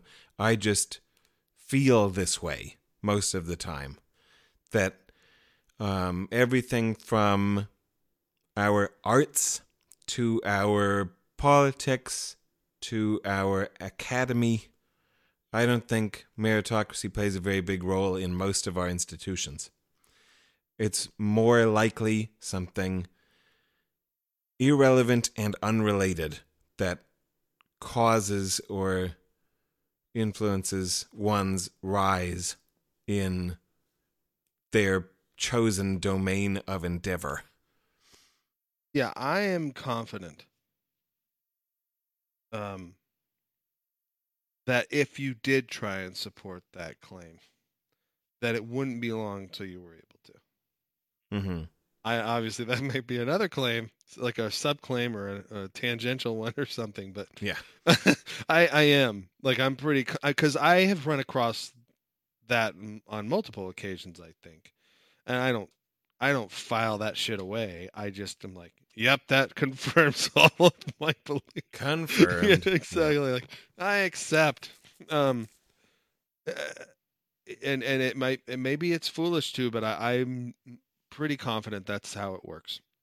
Isn't there a whole branch now of economists and financial people who essentially are concerned that what is happening right now is that essentially the wealth is being consolidated in sort of the inheritance uh, uh, uh, areas of you know our our society and the inheriting areas. So like, you know, you got you know that it's being hoarded. yeah, hoarded. Don Trump Jr. and then his kids will get the next amount, and the, you know, like it'll just it's it's being passed on, and it's not being it's going you know uh, what am I trying to say vertically? It's not going horizontally by any stand. Mm-hmm. And so uh, I thought that there's an actual concern that that is also an exacerbating effect to this, you know, dying middle class, this greater, you know, um, gap between the rich and the poor and all that kind of stuff. I, that's why I'm kind of confident that you wouldn't, if you went and really looked and tried to tally it all up and uh, work it out, that you would probably find that would be your most successful support to whatever the claim is. Yeah. Well, because merit merit is very horizontal, right? Mm-hmm. So to the extent that one can provide arguments that current American society is virtually orthogonal in its wealth distribution, that it's very vertical, then uh, that would be support for this claim, I guess.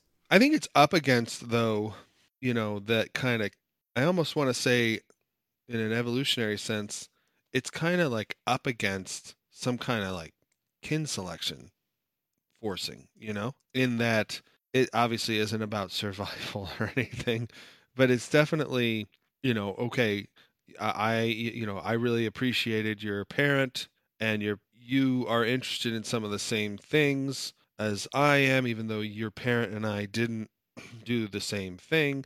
Like your parent was a nuclear physicist and I'm a journalist and you're into journalism. Yeah, come work for my paper. Like it just I get that like you get these breaks. You're no better than anyone else. You may even be a lot worse. Maybe because in part you didn't really have to work for it because your life has been one s- sequence of these kind of events, one following the next, you know.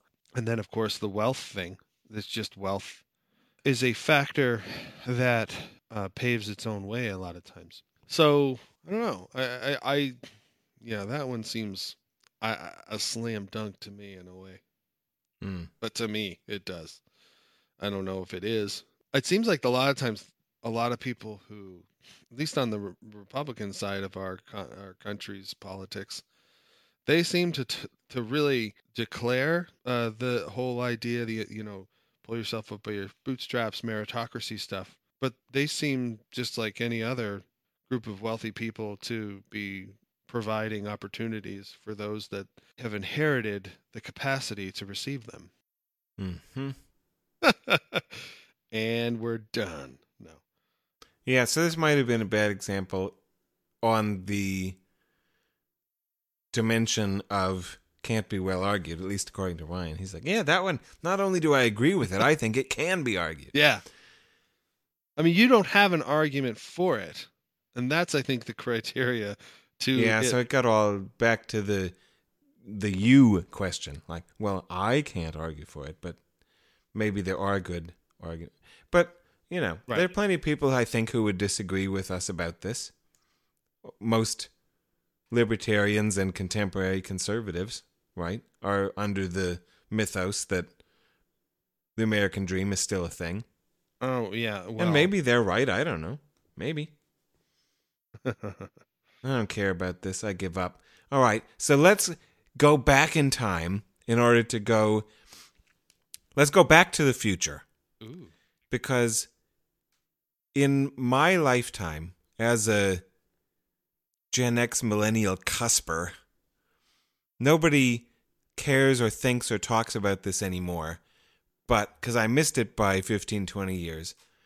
But if we go back a little bit, there were people thinking about the future positively, such as Tim Leary with his smile meme, uh, which stands for space migration, intelligence increase, and life extension. Mm. I think the dream of Tim Leary's smile is possible for human beings.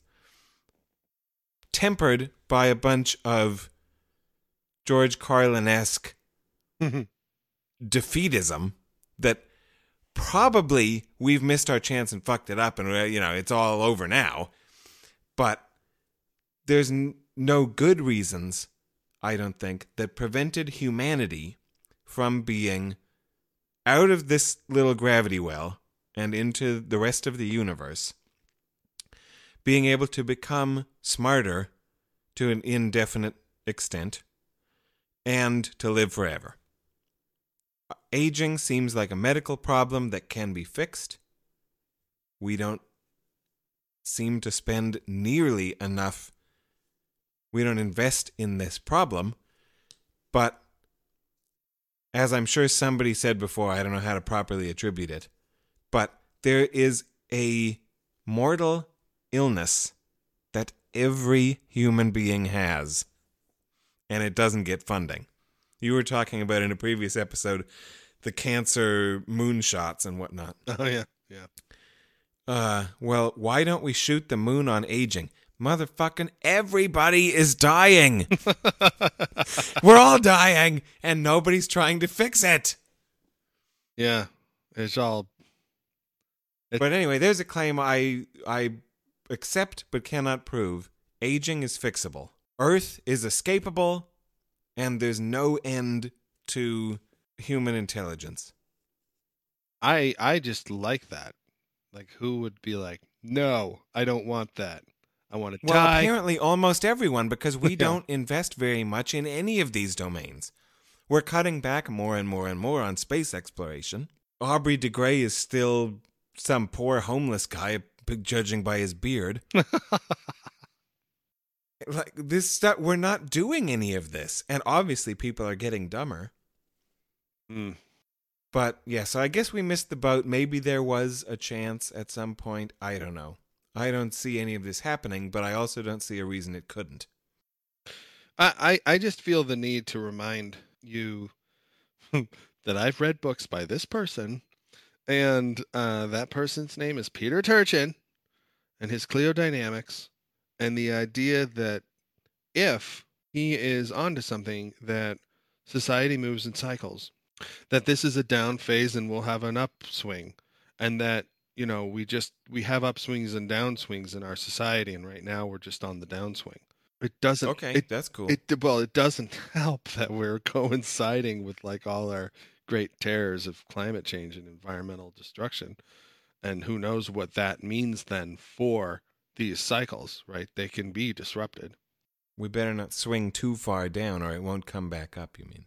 Yeah, you We might bottom out. The pendulum hits the table, and we don't get another tick. Well, I who knows with with the effects of climate change what'll what'll occur, how that will have an impact.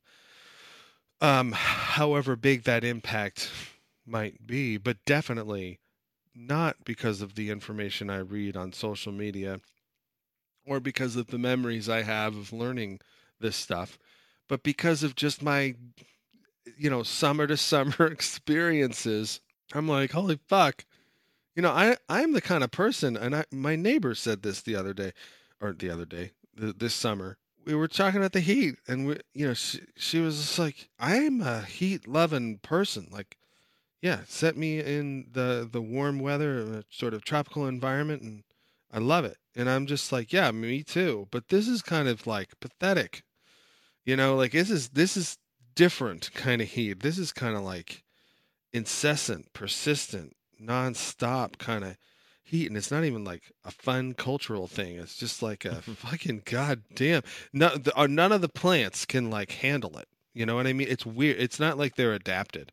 You know, they're like, oh, I'll figure it out. You know, like it, all the trees around here, like they fucking you know, lo- they change the color too soon and they lose their leaves soon and they're just they all look like they're just like never enough water. And like, well, you know, droughts happen and it's like, yeah, but this is like this is this is the different kind of drought. This is kind of a longer lasting one. All the people I know who who've lived here their whole lives are like, yeah, it used to rain. like, you know, it, that's what they say. They're like, it used to rain. I'm like, wow. Uh, anyway, I know that happened in one of my Portland living years. That it's that was the reputation is that there was tons of rain and then all winter was brown and like it's not happening. You guys are full of shit. but it used to. It used to really be intense, you know, and you know, just constant. And even when I would visit my brother when he lived here before me, I remember being like, "Wow, everything's just soggy and moldy, and just you know, like you can never get dry. Like it's that kind of feeling." And it makes sense to me why everyone why everyone around here has this habit of just oh, habit. Um, everyone has this tendency to just everyone has this tendency to light their fireplaces you know like to, to get it going like i'm always smelling fireplaces and even when it's like not really cold and raining and i'm like i think that's just like i'll say it i think it's just a habit of some people who've like you know really lived through the rain are we blabbering on at this point is that what this has become and we're just like blah blah blah blah blah Well, I can't get you to disagree with me about anything, and I'm like, this topic was tailor made for me to get radical and say crazy shit. So at some point, I need to push a button. So it appears not to have happened so far. maybe uh, the 4.4 listeners all really really have a problem with you but kind of like they said about Well, how I'm sure they do, Well, but, but- they need to but kind of fucking send me an email. well that's something. it yeah kind of like like uh, they said about howard stern they're like i'm so mad at him but i just gotta hear what he says next it's appalling Everybody better be appalled. So check out this fucking shit that comes next. oh my god I'm going to appall everybody, maybe even you. oh And I'm just going to say it in a provocative manner. okay Mathematics is an arbitrary human construction, an accident. There is no truth to it. We developed the math and science we did primarily because of the contingencies of our evolutionary embodiment, and that there are an indefinite number of alternative coping strategies that are entirely distinct from that which we now have. I'm I'm really tempted to just end the episode right there, just like go right into some rock song, just like bam, you know. and I might, I might. Um, I, uh, and this is one of those things where you like you're confident beyond your ability to argue for it. Is that? Yes. I mean that this question is built for people like me that enjoy pushing the envelope. yes, it is. It sure. Most is. people in my experience tend to do almost the opposite of this one and some of the respondents to this edge question did the opposite of this one. They were saying that their belief that they couldn't prove is all intelligent aliens will have converged upon our math. And so that that would be right. the template, the codex on which we can have and build our confederation. Uh-huh. At least we'll have the same fucking math. And I tend, I have the habit of feeling the inverse. I think that human math is a complete arbitrary accident that is what it is because we've got five fingers or whatever. It's just a total fucking construction. And that there might be who knows how many alternative coping mechanisms that would facilitate architecture and moonshots and you, you can do what you want to do with all sorts of different symbolic constructions. And i don't think that math is a universal language. I think it's a total parochial accident. I don't know if this is going to delight you or make you scoff. Define math. that confluence of symbols and rules that consists extensively primarily of what we call numbers in their many different flavors and they well we keep adding more different types of numbers and whatever but numbers and the rules for their manipulation So it is that is ac- accepted by some citadel of priests you know whatever the ma- those who are called mathematicians by our social institutions whatever they think the rules are mathematicians. Yeah. Uh, um. Oh, now I'm just thinking of cartoonish guys with white beards and like pointy hats with stars and crescent moons on them. So it's a formal system. Yep. Okay. There's no informal system mathematics.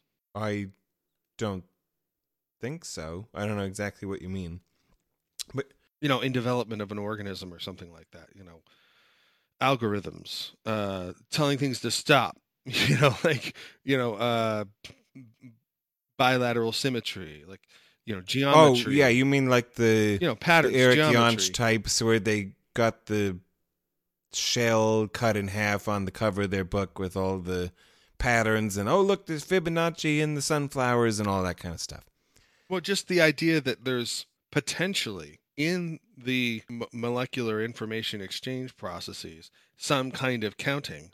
You know, something says, well, stop here. And it does that on a rel- relatively consistent basis. I'm not saying that there's something deep down that it isn't just like, well, it just happened to stop there.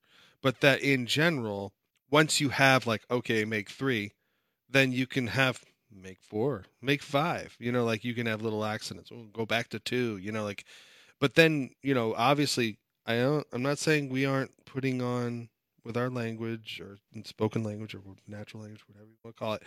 I'm not saying we're not um, uh, overlaying something on top of that in order to communicate with each other about it, but that there might be some natural tendency to have numbers, to have addition, to have What about subtraction. I don't know. This phrasing is this what you're saying?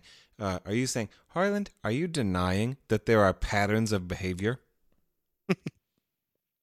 and I no. No, I wouldn't say I was I'm- asking you that. that's not what you mean. No, That that's basically what I'm hearing when you say that certain things grow in they have habits of growth, etc.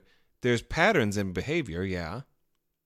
Right, and, and don't those patterns include some form of numbers, counting, etc.? You know, even if that ca- uh, counting is simply a pattern, like when you think about genetics, you know, there's like a stop molecule, you know, and so it's like boom, boom, boom, stop, and then you know what I mean? Like there's an algorithm, there's there's a rhythm to it, and I would just think that the way I always see math thrown around it's very loose. It's sort of like yeah, there's there's a you know there's a sort of inherent sort of natural component in math, uh, or I mean in natural phenomena that already kind of enta- or, or uh, embodies or contains those things that we just then you know using our symbols and language just call out.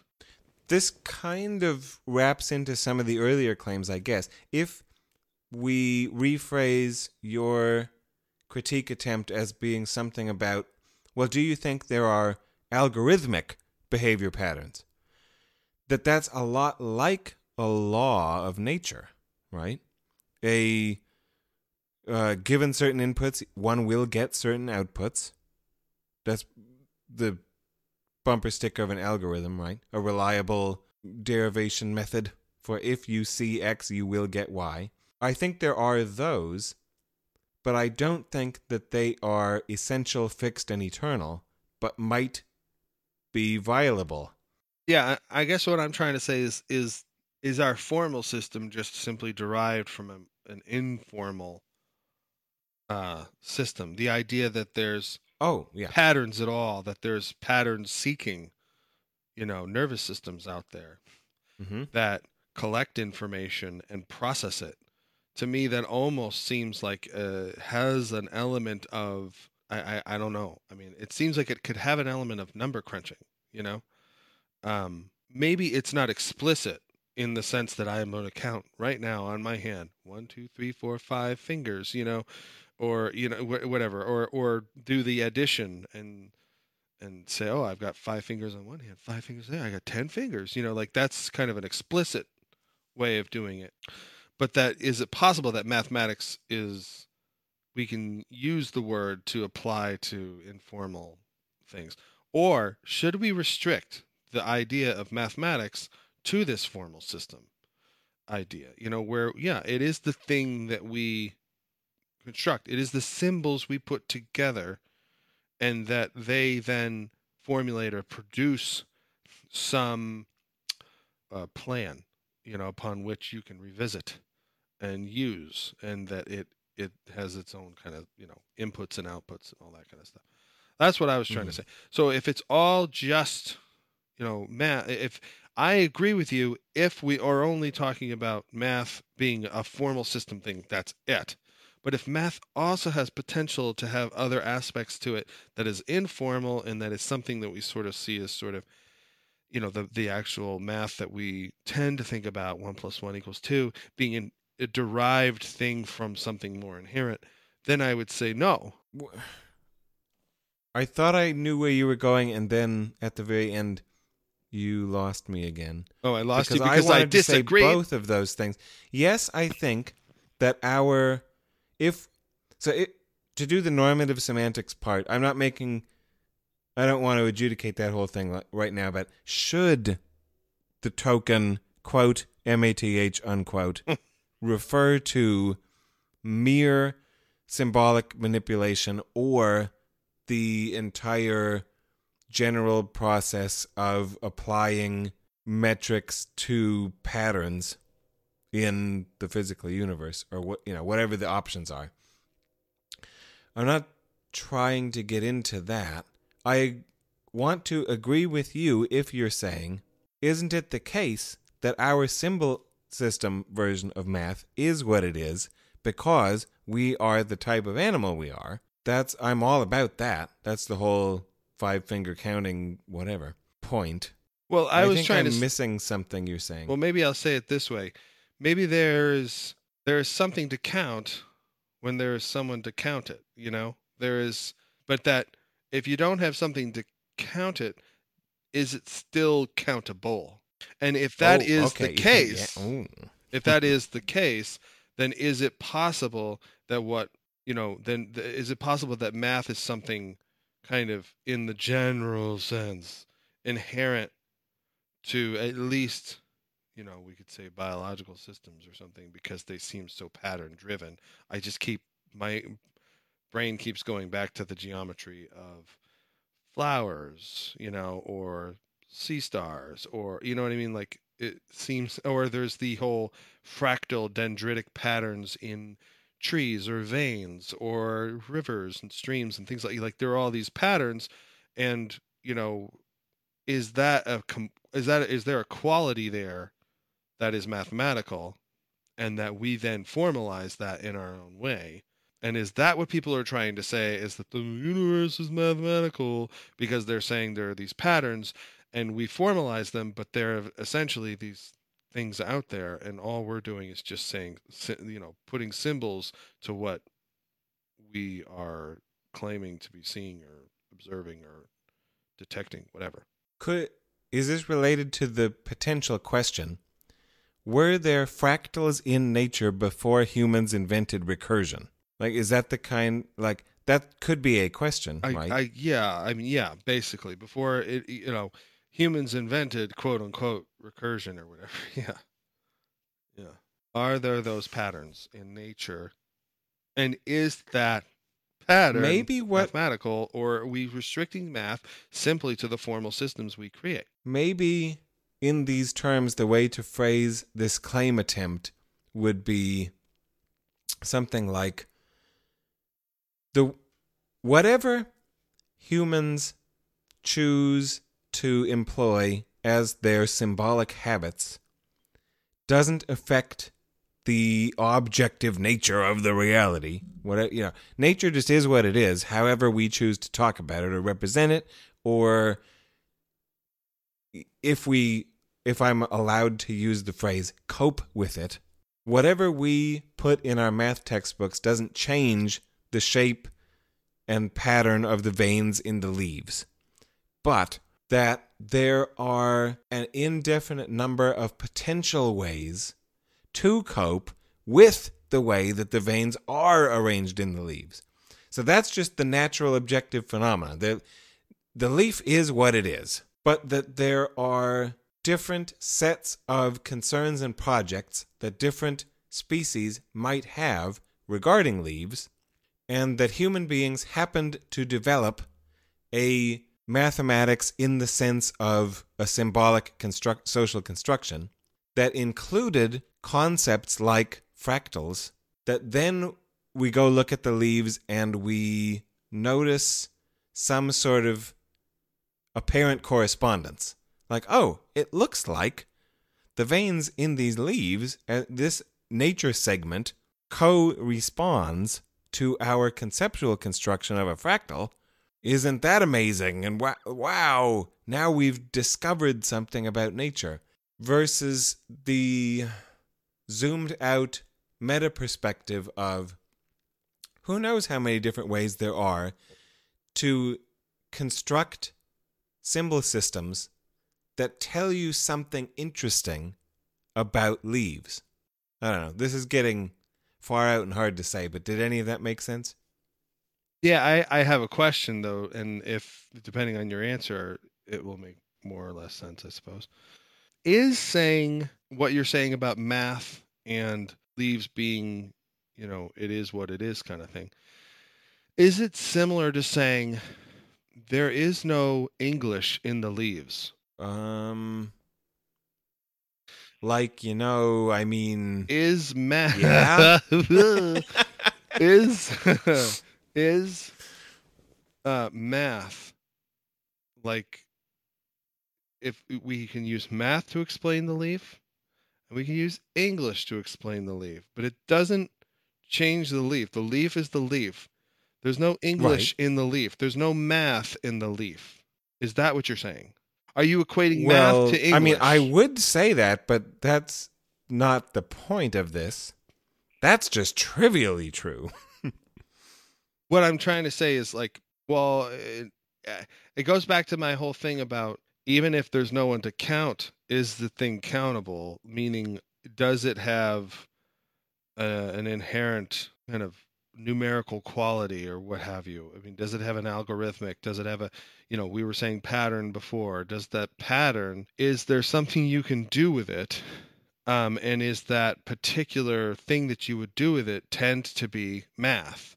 as we talk about it and as other people want to say other aliens would also do would they also go to the leaf and count up the veins or come up with fractal geometry or is that something just uh, we would do like is what you're saying akin to me being like no aliens don't speak english you know or is it you know what i'm saying i'm trying to get to the to the what's the analogy or the analogous thing that you could be saying yeah, of course, not every damn alien out there would be speaking English. They may not communicate using vocal cords at all, or you know what I mean? Is that what you're trying to say? English or language as we are using it, talking and breathing and doing all our stuff, vocal cords, all the whole apparatus, specific to us, or you know maybe even to some extent, you know, some birds say stuff sometimes. I've heard some dogs go, "I love you," but eh, that's YouTube. um, But is that specific to this planet and some of the particular lineages that evolved there? And some other planet, they might not even communicate in that way. And so it's is math like that. Like that's just something we came up with because we have the apparatus to do it. Is math like English or language, you know, speaking and using your vocal cords to communicate in the way that we do? Let's see if this helps. I think that it's similar to not necessarily a language, but a grammar. Like that things like being addable or countable is kind of like there being a subject predicate metaphysics in a grammar. Okay. And that that doesn't mean that's how the universe works, that there are things with properties, because that's how English works. Because our math works on there being finite, distinguishable, bounded entities that are countable, doesn't mean that that's how the universe works or that that's the only way to chop things up or the only way to cope with it. I- anyway, I'm glad that at least this one was a little bit, you know, hard to grasp and deal with and Yeah. made some friction. Uh, I and I don't even know what I'm saying, but that's the whole point of this. I you know, I think so. Pushed envelope. The whole point is Um, to show you, Harland, that you don't know what you're talking about. Oh well, that's easy enough. Shit. That's been evinced Fucking- since episode zero. Dawdlers is over then. No. Um. All right. Well, is this that time of the night?